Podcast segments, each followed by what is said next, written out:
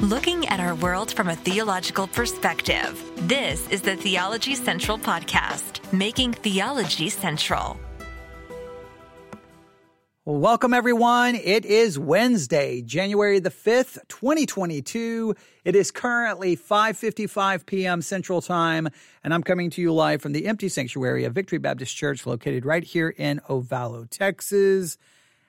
And we are about to make a big detour. We're about to just swerve completely off the road and we're who knows where we're going to end up. I hope this turns out to be beneficial. I was debating with myself all day what should I do with this? How should I go about this?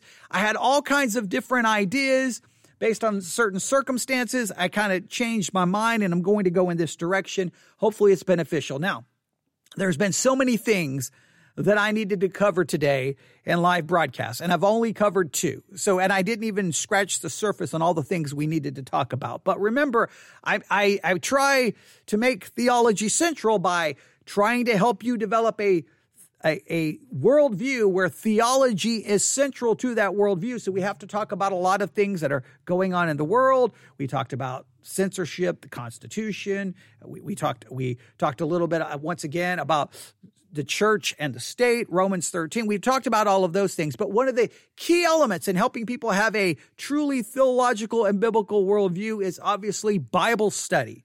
And this week, our Bible study exercise, that's why we do these Bible study exercises, is to try to keep you in the Bible because that study of the scripture helps give you a biblical perspective. And then we apply that biblical perspective to situations going on in the world related to church and state, related to censorship and being banned from Twitter, et cetera, et cetera, et cetera. We try to apply what we learn from the Bible to all of these situations. So it's really you, you've got to understand both parts, right? The Bible study is, yeah, we learn the scriptures. We want to understand them, know how to interpret them, how to study them. And then I've got to at times turn on the microphone and go, now let's take the Bible and apply this to these situations. Both parts are critical to what we are what we are trying to accomplish through this podcast. And hopefully you appreciate both things. But the Bible study exercise is such a major focus now, and it's going to continue to be that, that way throughout the year. Every week, we dedicate an entire week to studying one passage of Scripture, and this week it's all Micah chapter 5. We've done a book background study of Micah of, of the book of Micah, trying to help us have that background information to pr- better better understand the historical context and the context so that we can interpret Micah chapter 5 a little bit better. We've done a little bit of work in Micah chapter 5 itself. I even threw out a possible outline. Now, the people participating in the Bible study exercise have really done a lot of hard work this week. I have received some just absolute great notes and outlines, and people have really, really, really, really, really, really, really gone to work. And I, I in fact, what I want to, wanted to do, if I had the time today, I was going to just turn on the microphone and for one of the Bible study exercises, I was just going to really use the notes that someone sent me and work through their notes, adding my own observations, asking my own questions, and really just allow you to benefit from, and see how other people are participating in these Bible study exercises. They are really putting in a large amount of work and and I those are the people who are really going to benefit from this. But I wanted you to benefit from their work. So uh, we still may do that, but we're going to take a, a major stop right now.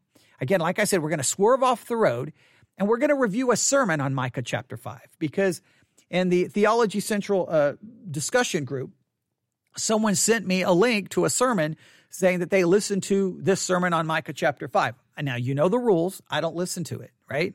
You send, if you send me a sermon, I'm not going to listen to it first. I'm going to take the sermon and we're going to listen to it together in a sermon review. And so we're going to use this Bible study exercise time on Micah chapter 5 to hear someone preach a sermon on Micah chapter 5. I know this kind of disrupts the, what we've done because we kind of done a background study. Then we started working on Micah chapter 5, trying to figure out verse 1 trying to trying to figure out the verses after verse two. And we we all, I offered a theory and, a, and kind of a thesis and try to how to figure out some of those things. I know this kind of messes that up. And, I, and I'm really afraid that what's, what's going to happen is this is really going to delay us. This is really going to put us behind because uh, you know there's no way I'm going to finish this sermon review in one episode. There's just no way. So that means I'm going to have to dedicate a, probably another episode tomorrow to this, maybe two. But um, I, I just hope this will be beneficial for those who've been working on Micah chapter five and reading it and reading it and working on it and studying it.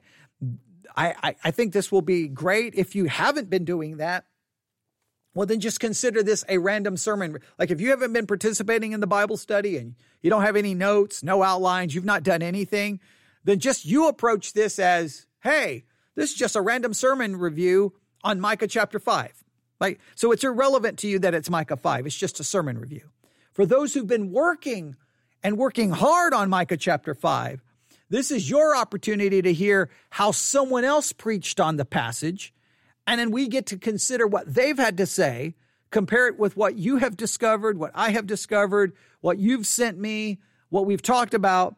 And, and, and hopefully this will just spark more discussion and more uh, study on a very, very, very, very difficult chapter. Okay, so Micah chapter 5. We're just going to jump into this. This is called Micah 5 Jesus and the Nations, I think is the total title for this.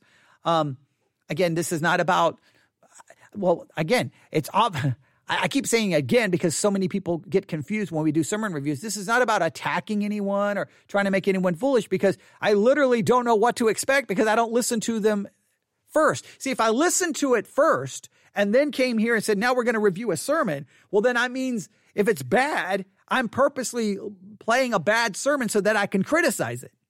If it's good, then I'm purposely pra- doing it so that I can praise it. In this case, you can't accuse me of any motive because I don't know what's in it. So clearly, it's just an opportunity for us to hear someone preach from a chapter that we're studying so that we can hear a different perspective. Or maybe we'll hear the same perspective. Typically, that never works out that way because for some weird reason, our perspective sometimes seems to be uh, uh, different. I think what we typically get frustrated with when we listen to these sermons on, on passages that we're studying is that the sermons we listen to just seems to completely ignore or don't even acknowledge all of the issues found in the chapters. That drives me crazy. Like, okay, we're to we're to we're to take some time and review this sermon on this chapter that we're studying and we listen to their sermon and you would think there's not one problem, it's very simple, it's very straightforward. Here's a simple outline, here's 3 points. Now we're done with the sermon and I'm sitting there going, "That what if you listen to any sermons on on Isaiah 7, 8 and 9, you you you you probably got just as frustrated as I did. I'm like, they didn't even deal with all of the issues. And remember how many issues we discovered in those chapters. And mo- almost all of you this week have acknowledged Micah chapter 5. I'm just like, I'm, I'm still just trying to figure out, like, what in the world is going? You see, was that then? Was that now? Is that future? Is that past, present? I don't know what's going on. And, uh, well, we'll see if this pastor deals with the controversies or if he thinks it's all super easy as well. So, are you ready? It's a 45 minute sermon. There's no way we're going to get, you know, and, and, and who knows? Um, I'm going to review as much as I can now. The person who sent this to me, who listened, if we reached a certain point and we stop, if you think, if you think, hey, that was good, you don't need to go any further, let me know if you're, especially if you're listening live. Um, because we just want to make sure we get the main idea and see if we can add to your study this week of Micah chapter 5. I mean, the Bible study exercise, that's what it's about. One week dedicated to one passage of scripture. And if we need to, we'll extend our study on Micah 5 and then we'll we'll have two Bible study exercises going on next week. We may have Micah 5 and another one. So I don't want to do that, but sometimes you have to do that. So we'll see. Or maybe I'll who knows, we may move Micah chapter 5 over to uh, maybe the Sunday school hour for Victory Baptist Church. I don't know. I, I don't. There there's so many things a little I literally could be here 24 hours a day and we would never even cover all the things we need to talk about. I, am still frustrated that I only got to two things so far this afternoon, but I thought we definitely need to spend some time in Micah 5. So are you ready? Sermon review time. There's no real, I mean, I guess the rules are we just listen as carefully as we can and consider. I'm not, I'm not as interested in like, oh, I've got to finish the review as, as I'm interested in hearing what they have to say about Micah 5. And then it leads us to digging into the text. It's not about trying to prove some point about what's good preaching versus bad preaching. It's just about, okay, how do you handle the text? Let's go look at the text. It's about getting into the text more than it is anything else. All right, so are you ready? Here we go. Micah chapter 5. I've got the volume cranked all the way to 100. I know you're going to be like, wait, that's going to be too loud. Trust me, it won't be too loud because for some weird reason, 90% of the churches who post their sermons online seem to think that they need to post them like they sounds like they're whispering. Okay, I, I, I don't understand that. But all right, here we go. Are you ready? Okay, I'm assuming you're saying yes. All right, here we go. So this chapter continues with Micah prophesying about eschatological stuff. You may recall chapter 4 not only had Micah addressing the current situation at his time, but he also had in view the coming Messiah and his kingdom in the earth. He was doing this because he wanted to bring them hope. And hope is found truly in the Messiah, in Jesus. Okay, quickly. Just when he speaks of eschatology, it's the study of end times. So he's saying that in this prophecy, there is a point, uh, there are things that are related to eschatology. Now, what we have discovered is it's very hard to go, wait a minute. So, okay, that is pointing to Jesus, but is the next verse about Jesus and his first coming, or is that about Jesus and the second coming, or is that going back to the historical situation at the time? You really have, if you think about it, in Micah 5, and maybe maybe I'm wrong here. You may you may disagree with this. Uh, we've got one person listening said that they're ready, so they, they can tell me whether they agree. I think when you deal with Micah, even in Micah 4 and in Micah 5, and this is true in, in many of the major prophets and the minor prophets, you really have three kind of time frames going on. You have the current situation occurring, the current situation at that time, like 700, 730, 750, you know, BC, whatever the year may be. You have the current situation at the time. Then you have that which points to, well, actually, okay. Now that I think about think about it, we really have four. So let's let's go through this. So we have the current situation at the time the uh, when you read any of the minor or, ma- or major prophets, you have that which pertains to the situation at the time of the writing. What was the people facing? What they were enduring. So you have the immediate historical context. Then, in some cases, you have a future, a soon future context. All right. When I say soon future, so like let's say they're writing 735, then they may be pointing to something that's going to happen in the next 10, 20, 30 years, 40 years, 50 years, maybe even 100 years, but something still pertaining somewhat, it's still, it's future, but it's connected to that immediate time. So you have the immediate context and the close or soon future context. In other words, within the next hundred, couple of hundred years, something is going to happen. So you have that which pertains to the the immediate situation of the time of the writing or the time of the prophecy.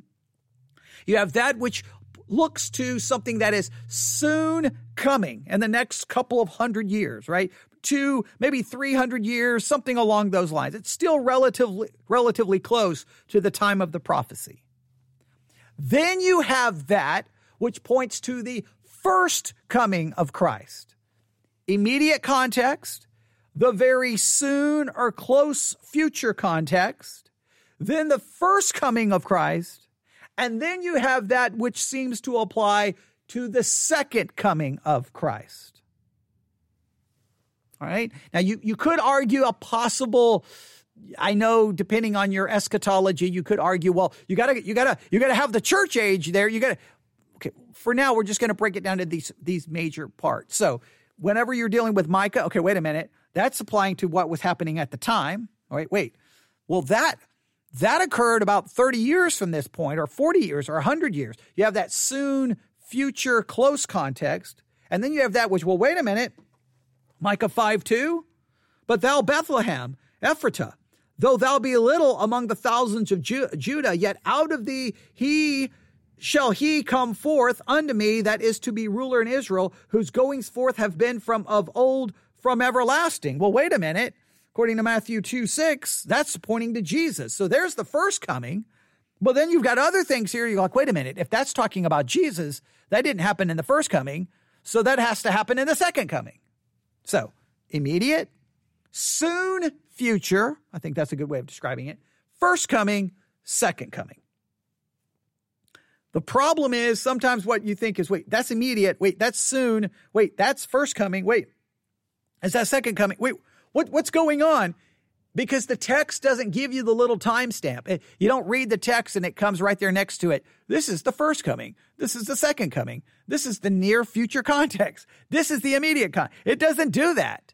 So it's up to you to start trying to figure it out. And sometimes all you can do is go look at 15 commentaries and they put it in all kinds of different time frames and timestamps. And by the time you're done, you're just overwhelmed and confused. So, yes, are there things that relate to eschatology, to future, that are end times? Uh, there may be things that relate to that. Some things maybe just relate to the immediate context. Some things may relate to a soon future context. That's what we're going to have to figure out. Okay. I, I, I, hope that is somewhat helpful. I hope. I hope. I hope. All right. I closed Micah chapter five. I got to get back to Micah chapter five before he gets started because I want to make sure I'm ready to go. If he mentions anything, here we go. Here's Micah. All right. Micah chapter five. Have it open. All right. Here we go. Jesus Christ. Things were very dim, looking doomed and gloomed at their in their day. And in the midst of his prophecies about their impending judgment, he brings in these prophecies about the Messiah who will come in the days ahead. Chapter 5 continues this talk that was going on in chapter 4. And we know that the situation in view for Micah is not just the situation back then, but also the times of the Messiah are in view, because verse 2 here of Micah, chapter 5, is quoted as referring to Jesus in the Gospel of Matthew, as we'll see. So let's begin with verse 1. It says, Now gather yourself in troops, O daughter of troops.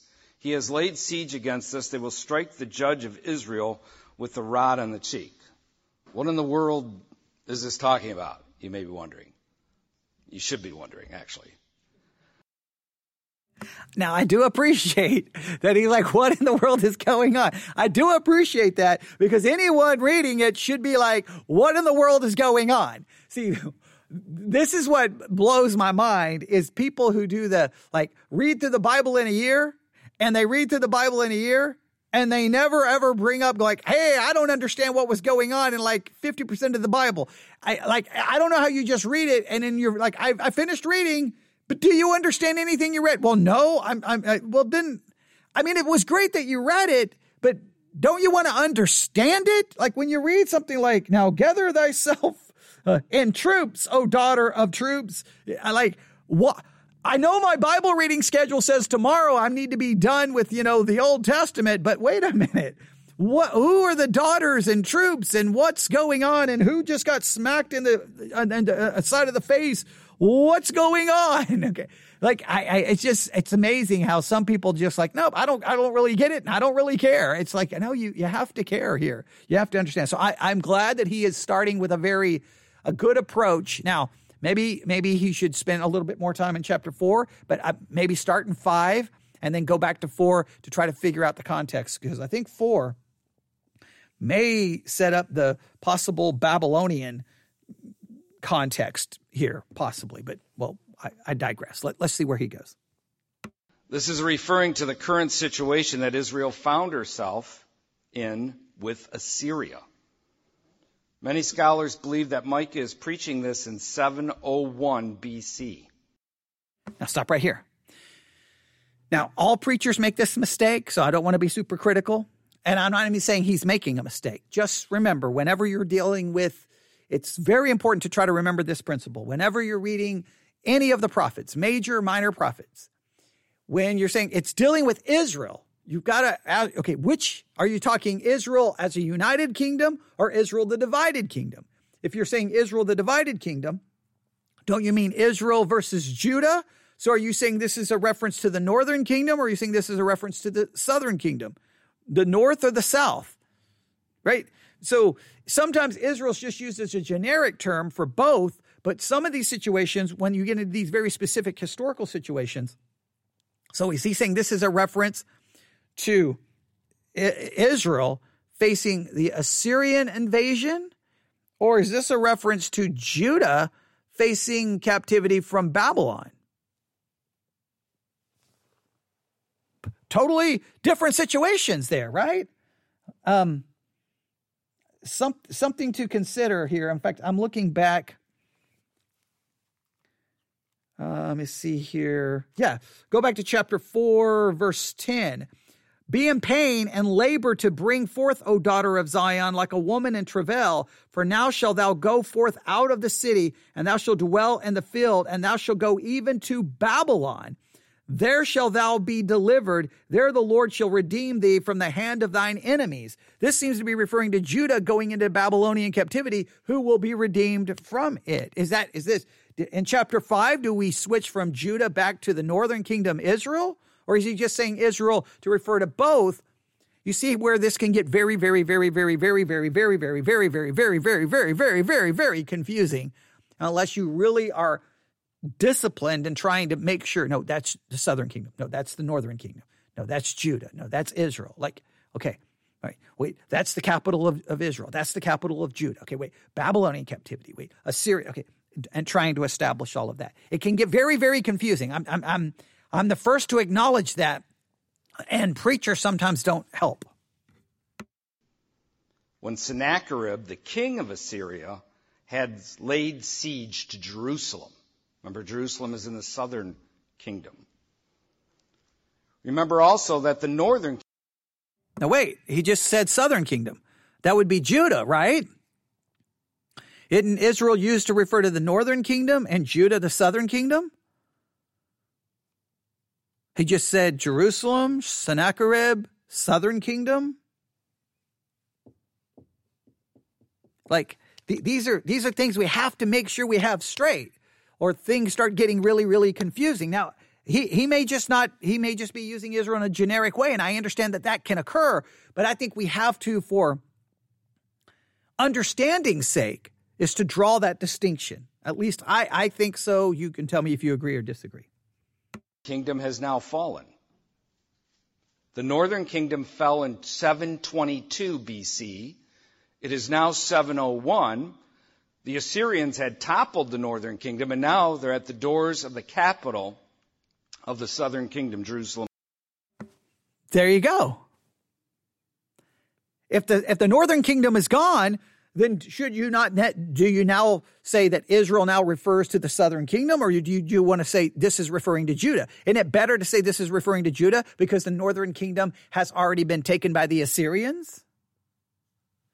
You, you see how that that can I, to me that can just it's so important to try to get these things down because it helps you have like okay I can hold on to this. Okay, now I know who we're referring to. Can't be referring to Israel because they've already been taken by the Assyrians. This is Judah. This is the southern kingdom. This is going to happen. So, is this a reference to the Assyrians or to the Babylonians?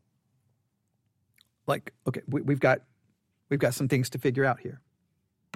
Itself. Micah, as you may recall, preached both before the fall of the northern kingdom and subsequent to the fall of the northern kingdom. He preached during the reign of three different kings in the southern kingdom. This oracle was preached during or before the siege of Jerusalem by Sennacherib. Now, in the midst of this situation, the Israelites were trusting in their own military prowess to defeat Sennacherib and the Assyrians. They were also trusting in the enemies of God. Okay, now he's saying that the southern kingdom is facing invasion from the Assyrians, and he says Sennacherib. Now I'm just I just got one book right here. Just going to open this up. I'm going to find uh, its commentary on Micah. Here we go. Micah chapter 5. The focus is on Israel's deliverer, the Lord Jesus Christ. Micah concentra- contrasts great Jerusalem experiencing the Babylonian siege and humble Bethlehem, where the eternal one will step into time to save his people. The future of God's plan of salvation lay in lowly Bethlehem. It's, it's saying that this is referring to the Babylonian siege, not the Assyrian siege. We, we've got, we've got, we've already got disagreement. Now, again, what drives me crazy is so much preaching won't uh, give you, they don't pull back the curtain and, and, and show you all of the confusion. They don't pull back the curtain and go, look, everyone, nobody has any clue. No, they close the curtain, come to the pulpit and like, uh, ladies and gentlemen, uh, this is referring to uh, the Assyrians, Sennacherib, uh, coming against Jerusalem, the southern kingdom. It's very simple. It's very straightforward. Nothing to get confused by. I pick up one commentary, just the one sitting here, and they that's oh, this is Babylonian. This is the Babylonians. This is the Babylonians. I, I'm just I'm gonna I'm gonna do something really quick. This this is the stuff that dra- now I know what you're told and and preaching and seminary. Don't don't let it. Don't get everyone all confused. You just got to make it simple. No no no no no no. If the people have come to study the Bible, why pretend that it's easy to understand when it's not? Let them understand the complexity of it so that when they f- discover the complexity of it, they're not tossed to and fro with every wind of doctrine. I, I don't know why my theory is so crazy, but that's okay. Now I know there's people who come to my church who wish I wouldn't do it this way, but it's to me it's the only way that can it's the only way it makes sense. All right, I'm going to go to Micah chapter 5 verse 1. And let's just again, we've looked at some of the commentaries here. I'm going to go parallel. Okay, parallel here. Um let's see here. Um what do they offer here? They say, and, and we've already read some of these before, so I'm just going to read some of these again.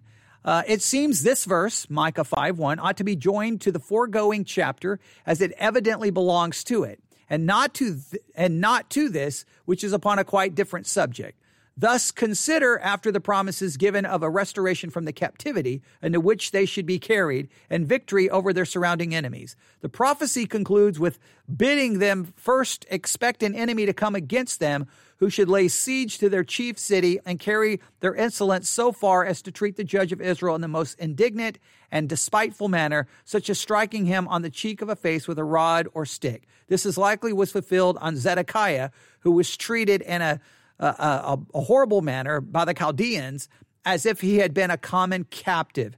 And they talk about this in 2 Kings 25. 2 Kings 25 is where they point to. 2 Kings 25. So let's go to 2 Kings 25 really quick. 2 Kings 25. Well, 2 Kings 25, we start in verse 1.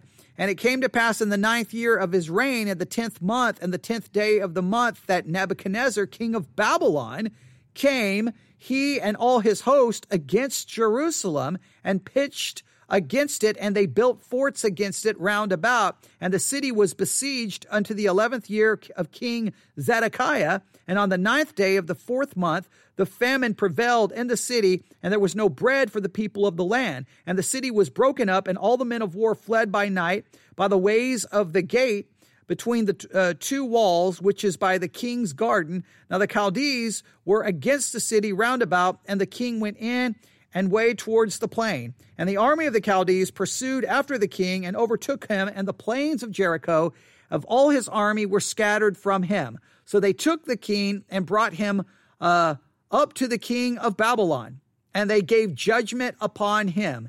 And they slew the sons of Zedekiah before his eyes, and put out his eyes of Zedekiah, and bound him with fetters of brass, and carried him to Babylon. Or that all of that is Babylon. It's not the Assyrians, that's the Babylonians. Now, that's two commentaries going that direction. That's two commentaries.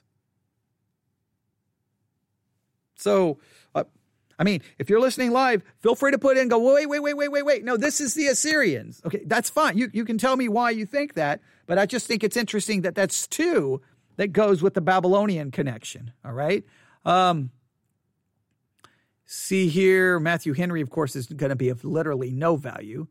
Um, now gather thyself in troops, O daughter of troops. The daughter of troops is all the same, who was before addressed Judah. All right, so this is to Judah. There's no question. So everyone seems to be a, agree there. Uh,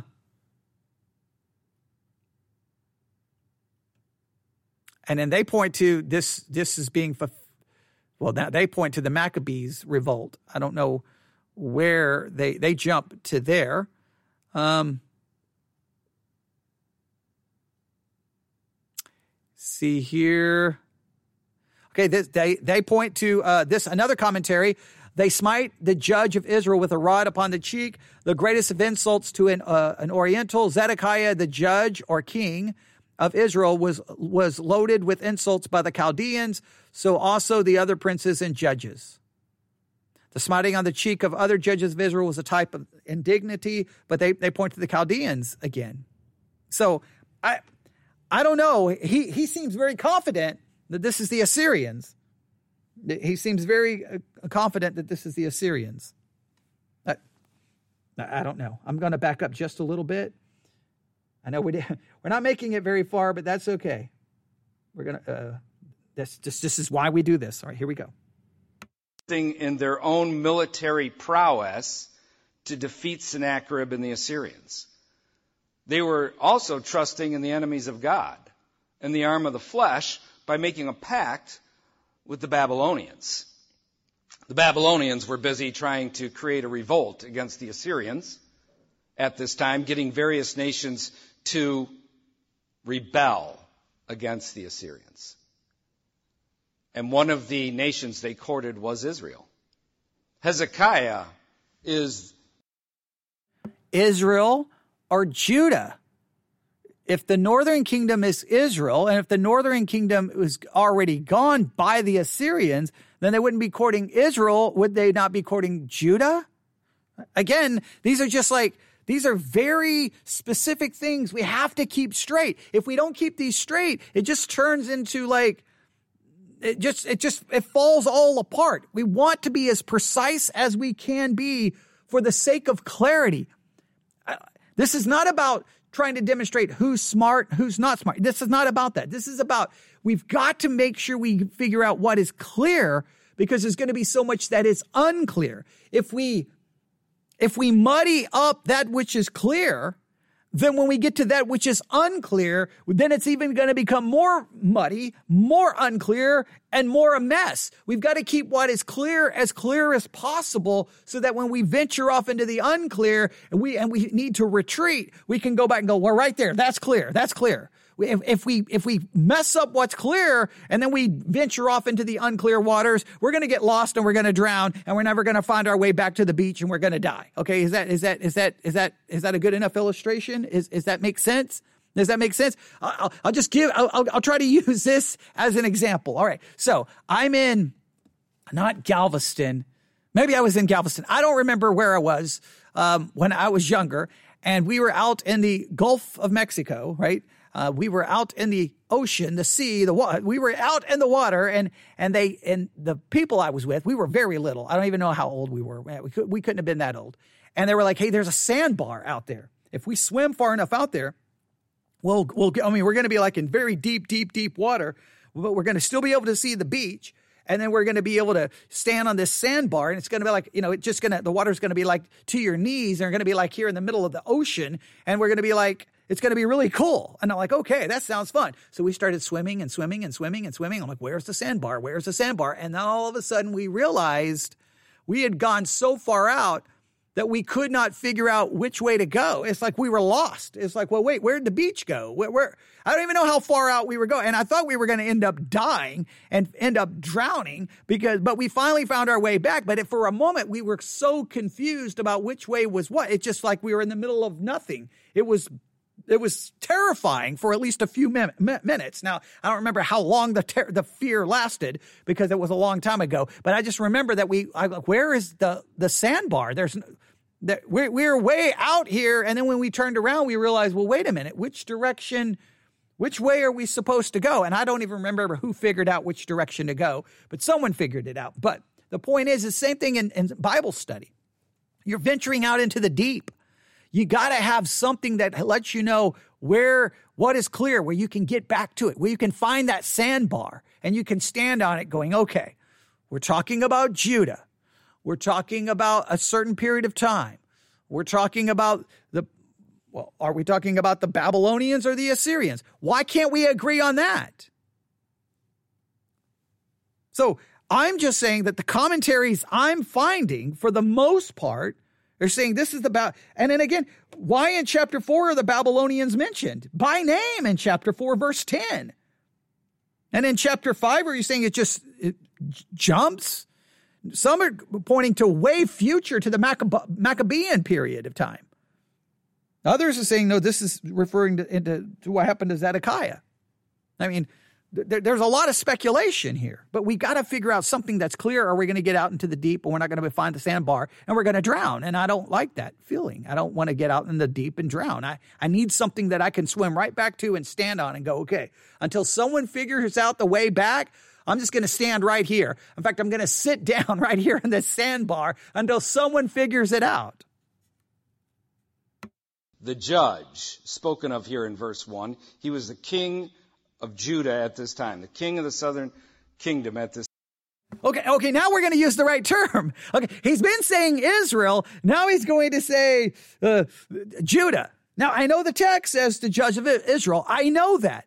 Just remember, what we, we have to have clarification. Israel can be a generic term used, but in our preaching and teaching, we don't need to use the generic term. We need to use the, the term that shows that no, we're dealing with the southern kingdom here. We're dealing with Judah now. That's, that's why you have to do that. The text, I, I can't worry about what the text does. I have to be able to go, okay, the text uses the generic term. I've got to figure out who it's talking about. Time when it says they will strike the judge of Israel with a rod on the cheek. He made a deal with them. This is why he let them in to see the treasury and the armory. Remember that? Remember Isaiah rebuked Hezekiah for doing that. So they were trusting in their military prowess in order to defeat the Assyrians who were knocking on their door. The Assyrians had already destroyed a number of cities in Israel. They made it in the southern kingdom. They had made it to Jerusalem. So God is actually saying to them, now gather yourself in troops, O daughter of troops here. The daughter of troops means in the Hebrew warlike, is what it means. The Lord was referring to them as warlike as they were trusting in their military ability rather than Him. Trusting in their little deal that they had with the Babylonians rather than trusting in Him. Joining hands with the enemies of the Lord trusting in the arm of man. So Micah says, they will strike the judge of Israel with a rod on the cheek. In other words, their military prowess wasn't going to pay out for them, play out for them the way they had, they had hoped. This term, rod on the cheek, is an expression of deep humiliation Hezekiah is the ruler or judge mentioned here, and he was humiliated in that he had to pay tribute to Sennacherib as the Babylonian revolt stalled. All right, now he's saying this is Hezekiah. He's saying this is Hezekiah. Now, wait a minute, wait a minute, wait a minute. Did he say Hezekiah or is, is he referring to Zedekiah? Zedekiah or Hezekiah? Okay, wait. All right, hang on. Oh wait, I mean, I'm going to back this up just a little bit. I want, him, I want him to go through all of that again. With a rod on the cheek. He made a deal with them. This is why he let them in to see the treasury and the armory. Remember that? Remember Isaiah rebuked Hezekiah for doing that. So they were trusting in their military prowess in order to defeat the Assyrians who were knocking on their door. The Assyrians had already destroyed a number of cities in Israel. They made it in the southern kingdom. They had made it to Jerusalem. So God is actually saying to them, Now gather yourself in troops, O daughter of troops here. The daughter of troops means in the Hebrew warlike, is what it means. The Lord was referring to them as warlike as they were trusting in their military ability rather than Him. Trusting in their little deal that they had with the Babylonians rather than trusting in Him. Joining hands with the enemies of the Lord. Trusting in the arm of man. So Micah says, they will strike the judge of Israel with a rod on the cheek. In other words, their military prowess wasn't going to pay out for them, play out for them the way they had, they had hoped. This term, rod on the cheek, is an expression of deep humiliation. Hezekiah is the ruler or judge mentioned here, and he was humiliated in that he had to pay tribute to Sennacherib as the Babylonian revolt stalled. Okay, so he's saying that this is Hezekiah. Now, Hezekiah, um, see here. Hezekiah, do I have dates? I'm looking for dates. I'm looking for dates. Uh, Hezekiah, Hezekiah, looking here. Uh, let's see here. I'm looking, looking. Okay. Okay, there is no evidence to indicate that Hezekiah formed an alliance with Babylon. Neither is there any uh, indication that he joined the rebellion in 711 BC, led by Ashdod the leading Philistine city. However, scripture does reveal that he finally did rebel. Uh, Sargon II had died in 705 BC, and the successor of Sennacherib was uh, preoccupied with trying to consolidate the kingdoms of Hezekiah uh, when Hezekiah rebelled. All right. Um, all right. So Hezekiah would be somewhat in, in, in this time frame, he's saying the 700s. He's putting it in around the 700s. Remember, he says around 700 is when this supposedly occurs. So I was looking for, uh, I can't remember the date that we wrote down for the death of Hezekiah. But yeah, if I had everyone here in the church, I would say grab their notes. But if we look at Zedekiah, Zedekiah was the last king of Judah which is 590 between 597 and 586 BC. So if this is Zedekiah, we're in a completely different time frame. All right? We have Babylonians, we have Zedekiah, or we have the Assyrians and Hezekiah, and we have a difference of about 200 oh, let me see here. Uh, yeah, about 200 years. Well, maybe 100 years, a little over 100 years uh, 597, so almost 600. So about 100 years, I should say. About 100 years. No, well, 706. No, it would, yeah, it'd be about 100 years. I'm, I'm horrible at math. Okay, so a little over 100 years. So you see that this is not like, this is just not like, well, it doesn't really matter. This is a big deal. If it's Hezekiah, we're in the 700s.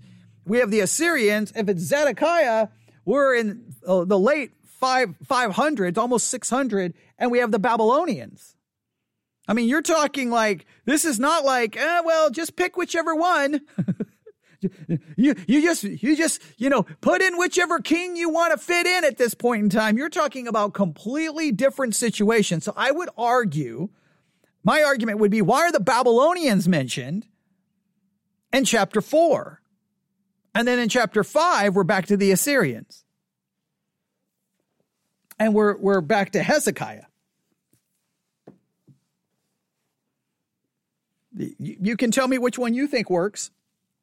Hezekiah or Zedekiah. I mean, literally, we're in verse one of chapter five, and we we we've already found ourselves in complete conf- conflict. What I don't understand, and this is what I just don't get with preachers, why would he not ex- explain? Hey, some now maybe he's going to do this. You know, he's he's only five minutes in, so you know may, maybe I'm being. Remember, I I'm, I do not listen to these beforehand, so sometimes I say something and then regret it saying saying it in a few minutes. Maybe he's going to clean this up, but at this point, why would he not be letting everyone in the church know? Some people think this is Zedekiah. Some people th- thinks this is Hezekiah. Some people think this is occurring or somewhere in the 700s. Others people think this would be occurring, you know, somewhere in the 500, late 500s. Some think that this is referring to the Assyrians coming in. Some people think this is referring to the Babylonians coming in. And here is the the arguments for both. I will think the text itself put it this way. What are you going to use to draw your conclusion? Here, here's what i would ask. What are you going to use to draw your conclusion? You know what how many preachers draw their conclusion? I know i'm going to give you a, a little a dirty secret. By picking their favorite commentary.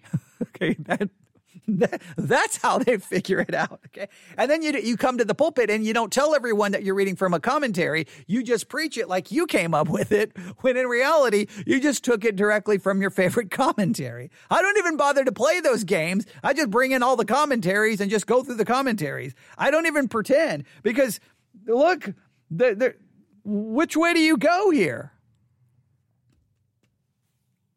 Oh, my argument would be at least just just just current my current argument i can change my mind whenever i want is the babylonians are mentioned literally in chapter 4 and then it's like chapter 5 is like now all right? Like because of what we're seeing now gather yourself in troops. Now get prepared.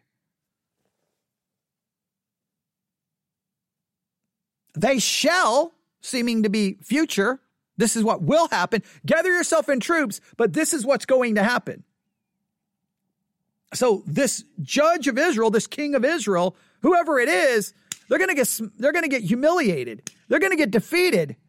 But but Bethlehem and Bethlehem is going to come a different kind of ruler, a one that is going to be different. Who's going to who's going to ultimately be the ruler? Is that a contrast between Babylon and Bethlehem? Is it a contrast between Hezekiah, Zedekiah, and Jesus? I, I, which one works? Which one works for you? I, I, I don't know. Let's continue. God allowed them in His mercy and graciousness not to fall to the Assyrians, however. This was because Hezekiah made righteous reforms within the land. Not because he had joined hands with the Babylonians, that was the wrong thing to do, but because he procured holiness in the land in the sight of the Lord through many righteous reforms of law and policy. So the southern kingdom didn't fall till 134 years after the northern kingdom. And by the way, you know who defeated them 134 years later, ironically enough? The Babylonians defeated them. The very people they were trusting in against the Assyrians. So he's reading this like, okay, here is Hezekiah. He's trusting in the Babylonians. Okay. But I thought, wasn't Hezekiah looking to the wasn't he looking to the Assyrians? So like, so Hezekiah at one point was looking to the Assyrians and now he's looking to the Babylonians against the Assyrians. Is, is that my understanding? And, and to fight the Babylonians, and then later on, the Babylonians will ultimately take out Judah for captivity. I, I'm, I'm trying to I'm trying to put together everything we've studied. I'm trying to put together everything that we have studied here in our study of Isaiah 7, our study of Isaiah 8, our study of Isaiah 9. Turns out to, it turn, turns out that all of that study is, is going to possibly be somewhat beneficial here. So in his estimation, you have Hezekiah. He's fearful of the Assyrians. So he's made a bargain with the Babylonians. The Assyrians come in. He is smite, he is smited on the cheek. He's humiliated, but the Assyrians don't, are not victorious.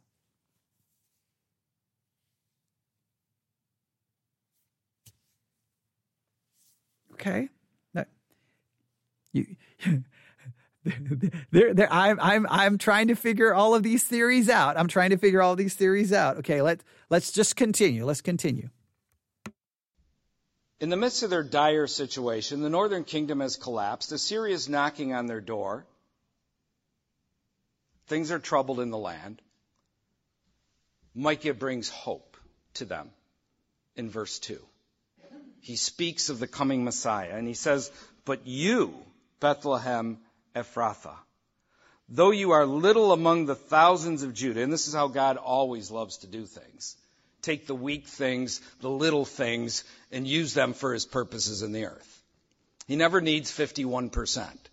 He prefers a small number of men who love him to accomplish his purposes in the earth. He doesn't bring them to an arena full of people. He brings them to a stable, like his son Jesus, with a handful of people realizing what's going on. The magnitude of what's going on is known by so few. He doesn't do it with the grandeur of the world to accomplish his purpose in the earth. So here he picks Bethlehem. Though you are little among the thousands of Judah, yet out of you shall come forth to me the one to be ruler in Israel, whose goings forth are from of old, from everlasting. Who's he talking about? Jesus Christ. Amen? That's who. Okay, now we're at 50 minutes. He's he's jumped to Jesus. He got he got past verse 1 by saying Hezekiah, Assyrians, they're not defeated, but 130 something years later they'll be defeated by the Babylonians. Okay. But but he's going to give them hope. He's going to give them hope that that 700 years from now, Jesus, the Messiah, is coming. Okay, now again, that uh, that's somewhat like, wait, what is going on? If it's Hezekiah, would this be? Would this was, was this prophecy given to Hezekiah? Is this another sign? Like, how many signs was Hezekiah given? I mean, that, that's that's another question to ask. Um, I'm going to read from some of the notes that someone who participate is participating in the Bible study, some of the things that they uh, that they sent here, just in regards to some of this. All right. Uh, let's see here. Um, ob, uh, so the exhortation is to get the troops ready for battle because an enemy is coming against Israel's ruler. That's that's uh, Micah chapter five verse one. Again, I would say with it would be Judah's ruler, but okay. But I understand the text says Israel. I get the idea. Interpretation, it seems this was fulfilled in the past by Babylonian battle or Roman. I say no reason to argue that. Okay, so this this this person found Babylonian. They, they, again, you see the Babylon, Babylonians. Why are why is this sermon? It's just so dogmatically asserted that this is the Assyrians. Like that's what I'm trying. That's what I, I'm a little bit baffled or perplexed by this. I, don't know if anybody else is. I am. Um, it says possible fulfillments. Commentaries seem to be in, uh, in agreement that this was a warning to Jerusalem to prepare for an attack against them. Some say the judge or ruler is Zedekiah, and others support this being Jesus, the coming Messiah. That's interesting.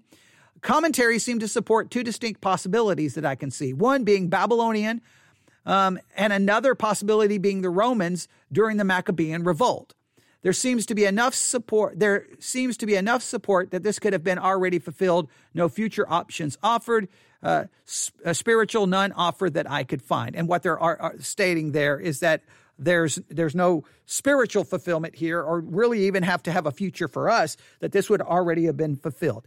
Now saying that 5 1 is referring to jesus that to me becomes kind of weird. I, I, I would have a little bit of problem with that it, the Babylonian seems to fit here. Does this not seem to fit the Babylonians? I, I'm just, I don't get the Assyrian. I, we have Hezekiah. I understand the dating makes sense with Hezekiah, right? Remember when we talked about? Uh, I'm going to uh, go back to a book on kind of an overview of this of Micah um, when, the, uh, when the events of the book happened, Micah prophesied during the reigns of three kings Judah, Jotham, Ahaz, and Hezekiah. All right, so that that that would make sense. That that is, is I guess that you could try to get Hezekiah here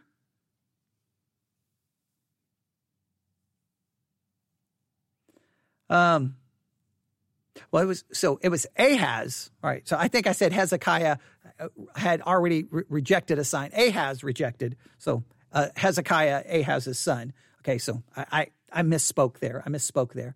So um, and that Hezekiah had paid attention to the prophecies. So so that, that this is Hezekiah. So is the prophecy directed towards Hezekiah?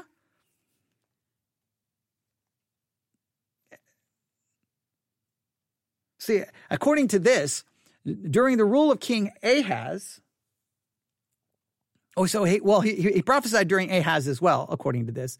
Um, the Assyrians conquered Samaria, fulfilling Micah's word. So there's the Assyrians conquered Samaria, fulfilling Micah's word. Ahaz's son, Ahaz's son Hezekiah paid attention to the pro- prophets Isaiah and Micah and instituted religious reform.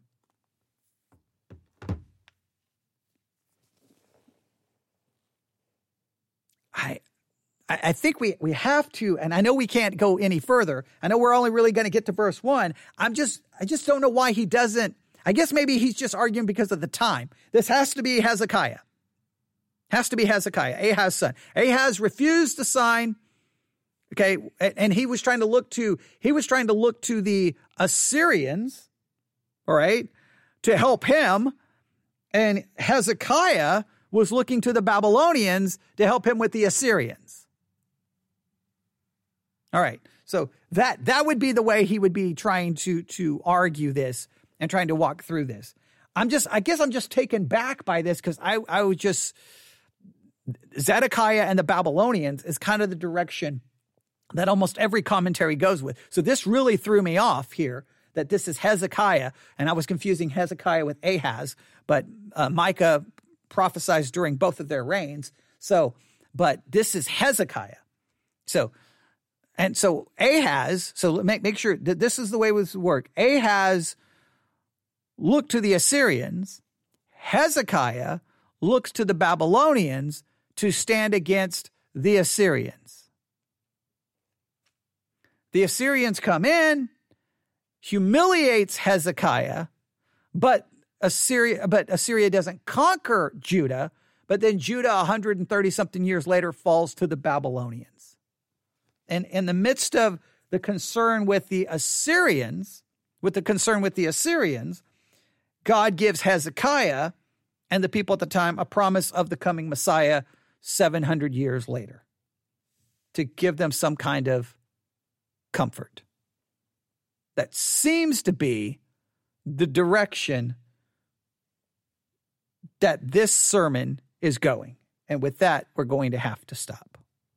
All right. I hope I clarified that. I got, I got, I confused myself with, uh, with Ahaz, but, uh, I was mixing Ahaz and Hezekiah because, well, I mean, father, son.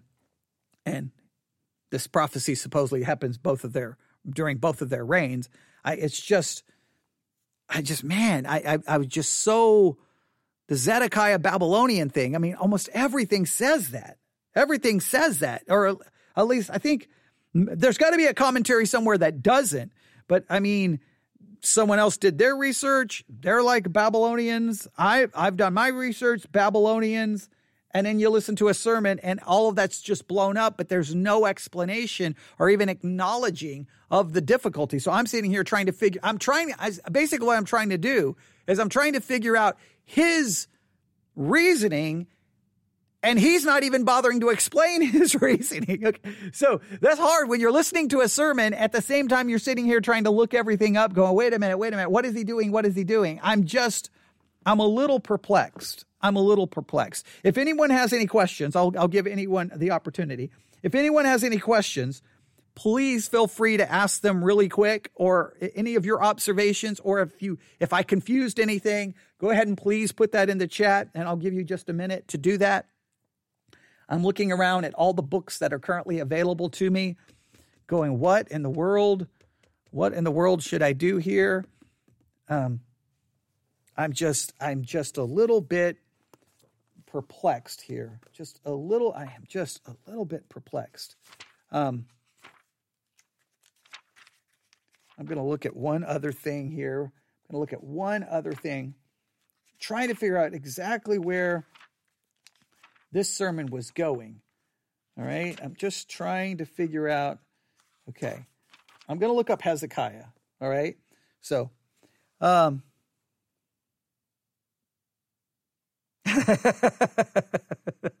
All right. No, I, I hope, I hope, I hope it was the, the per, one of the people listening said that their, their, their child lost a tooth in the middle of the, of the, of this. So they're going to have to listen again. Okay. I understand that. I, I'm just baffled by this entire thing here. Um, I'm just going to read quickly, just quickly from the, uh, and I know we're at an hour, but I'm just going to do this quickly. I have the Bible dictionary open up to an entry for Hezekiah. All right. So the, Hezekiah, the 13th king of Judah, born the son of Ahaz, uh, Hezekiah became known as one of Ju- Judah's godly kings.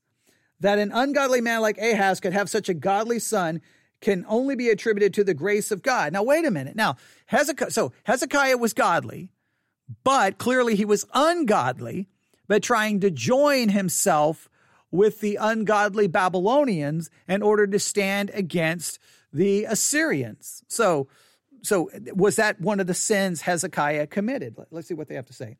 Hezekiah's, Hezekiah's father had given the kingdom over to idolatry, but upon ascension to the throne, Hezekiah decisively and courageously inhabited religious reforms. And the first month of his reign, Hezekiah reopened the temple doors that his father had closed. He also assembled the priests and Levites and commissioned them to sanctify themselves for service and to cleanse the temple. Appropriate sacrifices were then offered with much rejoicing. Second Chronicles 29, 3 through 36.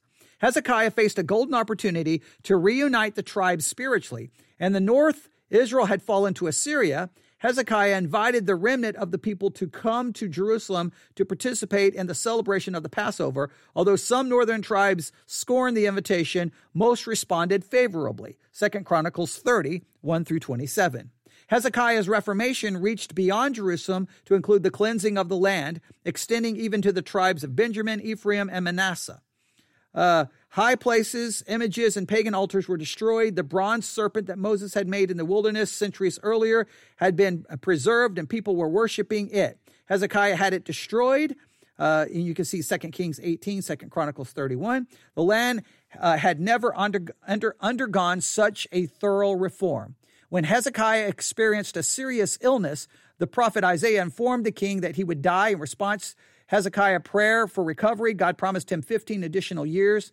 Uh, as evidence that the promise that the promise would be fulfilled, the sign, one of the most remarkable miracles of the Old Testament, consisted of the sun's shadow moving backwards 10 degrees.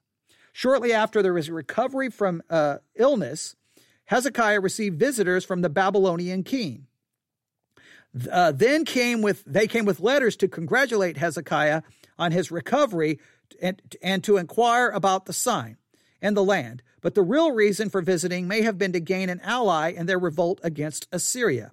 When, the, when they lavished gifts upon Hezekiah, he in turn showed them his wealth, an action that brought stiff rebuke from Isaiah.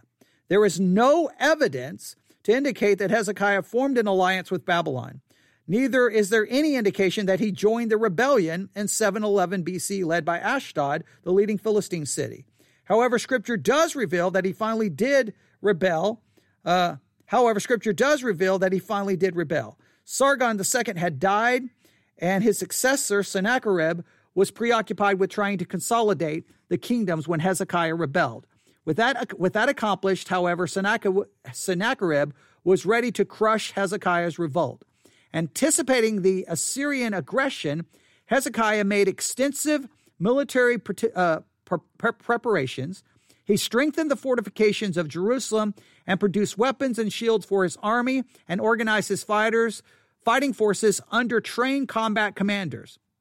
Realizing the importance of an adequate wa- water supply, Hezekiah constructed a tunnel that channeled water from the spring of Gihon outside the city walls to the pool of Siloam inside the walls.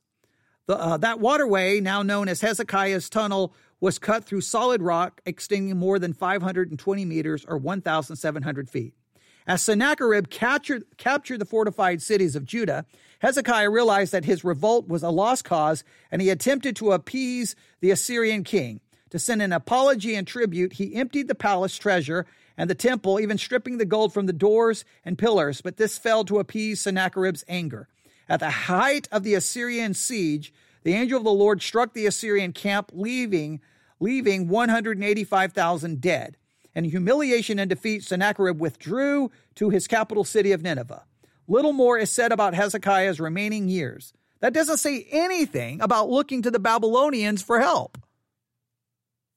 That doesn't say one thing about that he looked, he, he co- compromised with the Babylonians to fight the Assyrians. It doesn't say that. I'm so utterly confused now.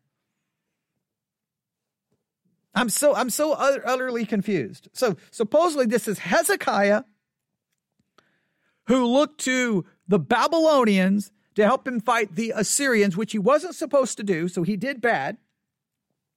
He is ultimately humiliated by the Assyrians in some way, even though 185,000 185,000 of them is defeated and they are humiliated and they have to retreat. Somehow it's Hezekiah who gets smacked in the face and is somewhat humiliated. But the comfort for them is that the, the Messiah will come 700 years later. I, I don't know. I don't. That is so, that is so confusing to me. That completely has, has me baffled. So I, we'll have to stop there. We'll have to stop there. You can email me your thoughts to newsif at yahoo.com, newsif at yahoo.com. I do apologize and I'll make it very clear. I did confuse Ahaz and Hezekiah because I was just so, when he mentioned Hezekiah, I was like, wait a minute, what is going on here? What is going on here? And um, because I knew Zedekiah and I knew Babylon. But this is why you listen to sermons. The reason we listen to sermons from so many different sources is because you get confronted with perspectives that you've never considered before. Hey, if this is Hezekiah and him this, this has something with him trying to join in allegiance with the Babylonians. And it, if that's the way we understand the historical setting, and if that's correct, I'm more than willing to change my view. But it's just weird that every commentary, everything just says Zedekiah and and the uh, the coming well, the coming captivity from the Babylonians. But hey, Judah, Judah, you're going to be taken into Babylonian captivity. Hey, Judah, your king is going to be struck down. Your, your king is going to be gone. Zedekiah is, is completely taken off in chains and his children are killed in front of him. Zedekiah suffers horribly. Hey, that's going to happen. But, but, Bethlehem, the real king is going to come. That fits that fits the Babylonian situation more than the Assyrian. The Assyrian situation, they, they the Syrians fail. 185,000 of them get destroyed. How like I don't understand this the the the, the prophecy in, in that context. The the Babylonian captivity, I understand the need for that promise. The Assyrians get defeated and run back home. I, I am so confused. All right. Well, there you go. Email me, newsif at yahoo.com, newsif at yahoo.com. That's newsif at yahoo.com. I apologize we didn't get further, but we stopped at the seven minute mark. We're going to have to definitely come back to this. Seven minutes. We'll just say seven minutes. There we go. I'm writing it down in my journal. There we go. All right, we'll stop right there. Everyone have a great evening. Email me, talk about it, uh, with the uh, with the Theology Central discussion group and let me know what you think. All right, everyone have a great day, a great evening. God bless.